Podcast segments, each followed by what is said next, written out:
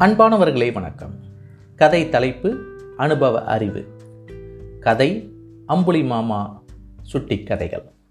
இந்த கதை வந்து வேதாளம் சொல்லும் கதை என்ற வரிசையில் வருகிறது. இந்த சிறுகதை வெளியான ஆண்டு ஆயிரத்தி தொள்ளாயிரத்தி தொண்ணூற்றி ஆறாம் ஆண்டு. தன் முயற்சியில் சற்றும் மனம் தளராத விக்ரமன் மீண்டும் மரத்தின் மீது ஏறி அதில் தொங்கும் உடலை கீழே வீழ்த்தினான். பின்னர் கீழே இறங்கி அதை சுமந்து கொண்டு அவன் மயானத்தை நோக்கி செல்கையில் அதனுள் இருந்த வேதாளம் எள்ளி நகைத்து மன்னனே நீ இந்த பயங்கர நடுநிசையில் இப்படி சிரமப்படுகிறாயே? இது யாராவது பண்டிதருக்காகவா உண்மையில் அந்த பண்டிதருக்கு அனுபவ அறிவும் இருந்தாலே உன் முயற்சி பலனை அளிக்கும். இதற்கு உதாரணம் ஞானசேகரன் என்பவனே. அவன் தன்னை மாபெரும் பண்டிதராக எண்ணியிருந்தான். ஆனால் அது தவறு என புரிய வைத்தாள் அவனது மாமன் மகள் மஞ்சுளா. இந்த கதையை கவனமாக கேள் என்று கூறி கதையை சொல்ல ஆரம்பித்தது அந்த வேதாளம். ஞானசேகரன் சிறுவயது முதலே பல நூல்களை படித்தவன். அதனால் எல்லாவற்றையும் கற்று மாபெரும் பண்டிதராகிவிட்டதாக எண்ணி பெருமிதம் அடைந்து கொள்வானான் அவன் எல்லாவற்றையும் படித்து விட்டதாக எண்ணி யாருடனும் இலக்கிய சம்பந்தமாக வாதம் புரியவும் தயாராகவும் இருந்தான். ஒருமுறை அவனது தாய்மாமா மகாலிங்கம் ஞானசேகரனை பார்க்க அவனது ஊருக்கு வந்தார். அவருடைய நோக்கம் தம் மகள் மஞ்சுளாவை ஞானசேகரனுக்கு மனமுடித்து வைப்பதே. ஆனால் ஞானசேகரன் எப்போது பார்த்தாலும் இலக்கியம் இலக்கணம் என்றே பேசிக்கொண்டிருப்பதைக் கண்டு அவன் மனதை தன் வழியில் திருப்ப ஒரு திட்டத்தோடு வந்திருந்தார். ஞானசேகரன் ஊரில் இருந்து வந்த மாமாவிடம் இலக்கியம் பற்றி பேசத் தொடங்கவே. அவரும் இதோ பார் நானும் இலக்கியத்தில் ஓரளவு தேர்ச்சி பெற்றிருந்தாலும் உன்னோடு என்னால் வாதம் புரிய முடியாது. நீ என்னுடன் எங்கள் ஊருக்கு வா அங்கு பண்டிதர் பரமசிவம் என்பவர் இருக்கிறார். அவர் அறிவு கடல். அவரிடம் பேசினால் அவர் கூறும் புது வார்த்தைகளுக்கு மற்றவர்களால் சரியான பொருள் கூட கூற முடியாது என்றாராம் அவருடைய மாமா ஞானசேகரன். அதை கேட்டு ஞானசேகரன் ஆச்சரியப்பட்டான். ஏனெனில் அவன் தன்னை விட அதிகம் படித்தவர் யாருமே இல்லை என்றும் தனக்கு தெரிந்த அளவு வேறு யாருக்குமே தெரியாது என்று எண்ணி கர்வப்பட்டு கொண்டிருந்தான். எனவே யாராவது பரமசிவன் என்ற மாபெரும் பண்டிதர் இருக்கிறார் என்று கேட்டதும் அவரை கண்டு இலக்கியவாதம் புரிய வேண்டுமெனவே அவனும் நினைத்தான். ஞானசேகரனோ மாமா எனக்கு எவ்வளவு சொற்கள் தெரியுமோ அவ்வளவு வேறு எந்த பண்டிதருக்கும் தெரிந்திருக்க முடியாது. நீங்கள் கூறக்கூடிய உங்கள் ஊர் பண்டிதர் பரமசிவத்தை நான் நேரில் கண்டு அவரது அறிவு எவ்வளவு என்று அறிய விரும்புகிறேன். அதனால் நான் உங்களோடு உங்கள் ஊருக்கு வர தீர்மானித்து விட்டேன் என்றானாம். மகாலிங்கமும் மகிழ்ச்சியுடன் அப்படியா? சரி என்னோடு வா. பண்டிதர் பரமசிவத்தை உனக்கு அறிமுகம் செய்து வைக்கிறேன். அவர் அறிவுக்கடல் என்பதை மட்டும் நினைவில் வைத்துக்கொள். நீ இதுவரை பார்த்துள்ள பண்டிதர்களைப் போல அரை வேக்காடு அல்ல நிறை குடம் என்றாராம். ஞானசேகரனும் இருக்கட்டுமே என் முன் அவரால் நிற்க முடியாது என்று பெருமை பேசி தன் மாமா மகாலிங்கத்துடன் அவரது ஊருக்கு சென்றார் மகாலிங்கமும் மனதிற்குள்ளேயே ஞானசேகரா உன்னுடன் மஞ்சுளாவை பழக வைத்து உங்கள் திருமணத்தை செய்கிறேனா இல்லையா என்று பார் என்று கூறிக்கொண்டார். மகாலிங்கம் தன் வீட்டை அடைந்ததும் ஞானசேகர் என்றும் ஞானசேகரா நீ எப்போது பார்த்தாலும் இலக்கியம் என்றுதான் யோசித்து கொண்டே இருப்பாய். உன் தேவைகளை பற்றி நினைக்க கூட மாட்டாய். அதனால்தான் நீ இங்கு இருக்கும் வரை ஒரு ஏற்பாடு செய்ய எண்ணி இருக்கிறேன் உனக்கு என்னவெல்லாம் வேண்டுமோ அந்த வேலைகளை எல்லாம் என் மகள் மஞ்சுளா செய்வாள் என்றாராம் ஞானசேகரனும் அது பற்றியெல்லாம் நான் கவலைப்படவில்லை. முதலில் அந்த பண்டிதர் பரமசிவத்தை பார்த்து வாதம் புரிய வேண்டும் என்றானாம். மஞ்சுளாவும் அத்தான் அவர் மாபெரும் பண்டிதர். அவரோடு பேசுவது என்றாலே சற்று யோசித்தே பேச வேண்டும். அவர் கூறும் புதிய சொற்கள் பிறருக்கு எளிதில் புரியாமல் கூட இருக்கும் என்றாளாம். ஞானசேகரனோ இதை பற்றி கவலைப்பட வேண்டியது பண்டிதராகிய நான். நீ ஒன்றும் எனக்கு சொல்ல வேண்டாம். உனக்கு இலக்கியம் பற்றியோ அல்லது இலக்கணம் பற்றியோ எதுவுமே தெரியாது. உனக்கு தெரியாத விஷயத்தில் அனாவசியமாக தலையிடாதே என்று வெடுக்கென்று கூறினானாம். மகாலிங்கமும் சேகரா அவளுடன் இப்போது ஏன் வீண் விவாதம்? நான் போய் பண்டிதர் பரமசிவம் வீட்டில் இருக்கிறாரா என்று பார்த்து உன்னை அவர் சந்திக்கும் நேரத்தையும் அறிந்து கொண்டு வருகிறேன். அதற்குள் மஞ்சுளா நீ குளிக்க ஏற்பாடுகளை செய்வாள் என்று கூறிவிட்டு சென்றாராம். மஞ்சுளா நல்ல அழகி கண் நன்கு படித்தவள் எல்லா வேலைகளையும் சுறுசுறுப்புடன் செய்பவள். நன்கு பேசுபவள் இப்படிப்பட்டவள் ஞானசேகரனுக்கு வேண்டிய வசதிகளை செய்து கொடுக்கலானாள். ஆனால் ஞானசேகரனோ அவளை பற்றி கவலைப்படாமல் தன் மாமா எப்போது வருவார் என்றும் எப்போது பண்டிதர் பரமசிவத்தை கண்டு எப்படியெல்லாம் வாதம் புரிய வேண்டும் என்றே யோசிக்கலானானான் மகாலிங்கம் வெளியே போய்விட்டு வந்து பரமசிவம் வெளியூர் போயிருக்கிறாராம். வருவதற்கு இரண்டு நாட்கள் ஆகுமாம் என்று ஞானசேகரனிடம் கூறினார். அதை கேட்டு ஞானசேகரன் இரண்டு நாட்கள் ஆகுமா அதுவரை நான் என்ன செய்வது? என்று கேட்டான். மஞ்சுளாவோ ஏன் நான் இருக்கிறேன். பல விஷயங்கள் பற்றி பேசி பொழுதுபோக்கலாம் என்றாள். ஞானசேகரனோ உன்னிடம் பேச என் போன்ற பண்டிதர்களுக்கு என்ன இருக்கிறது? எனவே மஞ்சுளாவும் ஏன் பரமசிவனார் உபயோகிக்கும் புதிய சொற்கள் பற்றி பேசலாமே என்றாளாம். ஞானசேகரனோ நீயோ எனக்கு எடுபடி வேலை செய்பவள். எனக்கு சமமாக பேசக்கூடிய அறிவு உனக்கு ஏது? என்று கேட்டான். மஞ்சுளாவும் ஆஹா உங்களை போன்றவர்களை பார்த்துத்தான் நரடன்றி கெரற்றவன் நரடன்றி கெரட்டவன் என்ற சொல்லை பரமசிவனார் பயன்படுத்தினார் என்று கூறிவிட்டு அங்கிருந்து சென்றாளாம்.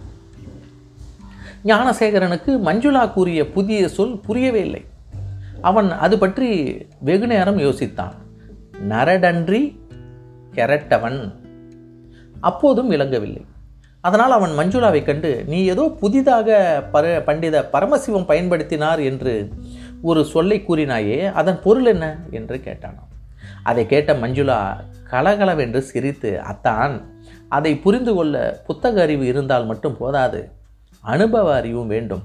மாபெரும் பண்டிதர் என்று உங்களை நீங்களே கூறிக்கொள்வதில் பயனில்லை. இது பற்றி விளக்கமாக கூற வேண்டுமானால் இவ்வூர் மாடசாமியை பற்றி சொல்ல வேண்டும். அவனை குறிப்பிடவே பரமசிவனார் இந்த சொல்லை பயன்படுத்தினார் என்றார் அதை கேட்ட ஞானசேகரன் விழித்தான் அவனுக்கு அந்த சொல்லே முற்றிலும் புதிதாக இருந்தது. அதுவரை அவன் அதை கேட்டது கூட இல்லை. அதனால் அவன் அவளிடம் நீ என்ன சொன்னாய்? புரியும்படி சொல் என்றான்.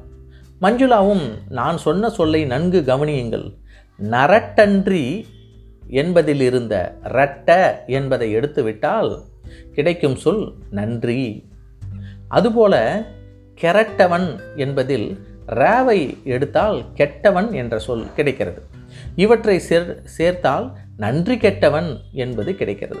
சரி இதை ஏன் மாடசாமியை குறிக்க பரமசிவனார் பயன்படுத்தினார் என்பதை கூறுகிறேன் என்று விவரமாக சொன்னாலாம். மாடசாமி ஒரு ஏழை விவசாயி.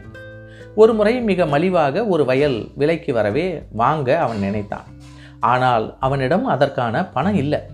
அப்போது முருகையன் என்பவன் அவனுக்கு கடன் கொடுத்து உதவவே மாடசாமி அந்த வயலை வாங்கிவிட்டான். அதில் ஒரு புதையல் கிடைக்கவே மாடசாமி முருகையனின் கடனையும் தீர்த்து விட்டான் முருகையனின் மகளின் திருமணம் திடீரென நிச்சயமாகவே அவன் அதனை நடத்த மாடசாமியிடம் கடன் கேட்டான். மாடசாமியோ கடன் வாங்கி கல்யாணம் செய்யாதே. ஏழைகள் தம் சக்திக்குள் எதையும் செய்ய வேண்டும். அகலக்கால் வைக்கக்கூடாது என்று கூறி கடன் கொடுக்காமல் முருகையனை அனுப்பிவிட்டான். ஒரு முறை மாடசாமி வயலில் வேலை செய்து கொண்டிருக்கும்போது அவனை ஒரு நல்ல பாம்பு தீண்டிவிட்டது. முருகையன் தான் ஓடி அவனை சுமந்து கொண்டு வைத்தியரிடம் கொண்டு போய் காட்டி அவன் உயிரை காப்பாற்றினான். இதற்கு சில நாட்களுக்கு பின் முருகையனை பாம்பு தீண்டியது. அதை பார்த்ததும் மாடசாமி அவனுக்கு உதவாமல் தன் வழியே போய்விட்டான். வேறு யாரோ சொல்லித்தான் வைத்தியர் வந்து முருகையனை காப்பாற்றினார். மாடசாமி பற்றிய இந்த இரு நிகழ்ச்சிகளை மஞ்சுளா ஞானசேகரனிடம் கூறி இப்படிப்பட்டவனுக்குத்தான் பரமசிவனார் அந்த சொல்லை பயன்படுத்தினார் என்று கூறினாளாம். இதை கேட்ட ஞானசேகரனும் அப்படியா? என்று வினவினான். எனவே மஞ்சுளாவும் நான் இப்படி சொன்னால் உங்களுக்கு புரியாது. நீங்கள் மாடசாமியை கண்டால்தான் புரியும் என்று ஞானசேகரனிடம் சொன்னாராம் ஞானசேகரனும் நீ சொல்வது வேடிக்கையாகவும் ஆச்சரியம் அளிக்கக்கூடியதாகவும் இருக்கு. அப்படி ஒருவன் இருப்பானா என்ற சந்தேகமும் ஏற்படுகிறது. இப்படிப்பட்டவனை நேரில் பார்க்க வேண்டும் என்றான். மஞ்சுளாவும் ஆஹா போய் பார்த்து விட்டு வாருங்கள் என்றான். ஞானசேகரனும் மாடசாமியை பார்த்து வருவதாக கூறி சென்றான். ஒரு தெருவில் அவன் போனபோது இருவர் சண்டை போட்டு கொண்டிருப்பதை கண்டான். அவர்களில் ஒருவன் பைல்வான் மற்றவன் ஈர்க்குச்சி போல ஒல்லியாக இருந்தான். பயில்வான் ஒல்லி பேர் வழியை அடிக்கப் போனான். அங்கு கூடியிருந்தவர்கள் ஒருவன் கூட அவனை தடுக்கவில்லை. அப்போது ஞானசேகரன் குறுக்கிட்டு அவர்களை விலக்கிவிட்டான். அப்போது பைல்வான் இந்த ஒல்லி பயலை ஆற்று நீர் அடித்து கொண்டு போயிற்று. ஊரார் யாரும் இவனை காப்பாற்ற முன்வரவில்லை. நான் ஆற்றில் குதித்து இவனை மரணத்தில் இருந்து காப்பாற்றினேன்.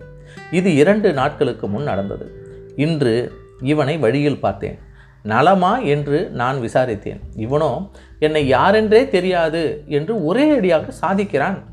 இப்படிப்பட்ட நன்றி கெட்டவர்களை நாயை அடிப்பது போல அடித்தால்தான் புத்தி வரும் என்றானாம் பயில்வான் ஞானசேகரனுக்கு அந்த ஒல்லி பேர் வழிதான் மாடசாமி என்று தெரிந்துவிட்டது. அவன் பயில்வானை சமாதானப்படுத்தி இவரை பார்த்தால் முற்றும் துறந்த ஞானி போல தோன்றுகிறது. அதனால்தான் இரண்டு நாட்களுக்கு முன் நடந்தது கூட இவருக்கு நினைவில் இல்லை. உங்கள் பலத்தை ஏன் இவரிடம் காட்டி வீணாக்குகிறீர்கள்? இவரை விட்டுவிடுங்கள் என்றானாம். பயில்வானோ ஞானசேகரன் சொன்னதால் அந்த ஒல்லி பேர் வழியை விட்டுவிட்டு தன் வழியே சென்றான். அப்போது ஞானசேகரன் அந்த ஒல்லி பேர் வழியை பார்த்து நீதானே மாடசாமி? என்று கேட்டான். அவனோ இதென்ன கேள்வி? நான் தான் யார் என்று நீ தெரிந்து வைத்திருக்கிறாயே? நீ யார் என்பது எனக்கு தெரியாது. தெரிந்து கொள்ள வேண்டிய அவசியமும் எனக்கில்லை என்று கூறியவாறே போய்விட்டான். ஞானசேகரன் பெருமூச்சு விட்டவாறே தன் வீட்டை அடைந்தான். வீட்டிற்கு போனவுடன் மஞ்சுளா ஞானசேகரனை கண்டதும் என்ன நீங்கள் அந்த மாடசாமியை பார்த்து விட்டீர்களா? என்று கேட்கவே அவனும் ஓ பார்க்கவும் பார்த்தேன் பேசவும் பேசினேன். அவனை குறிப்பிட பரமசிவனார் பயன்படுத்திய சொல் மிகவும் பொருத்தமானதே. ஆனால் நீ ஆரம்பத்தில் என்ன சொன்னாய்?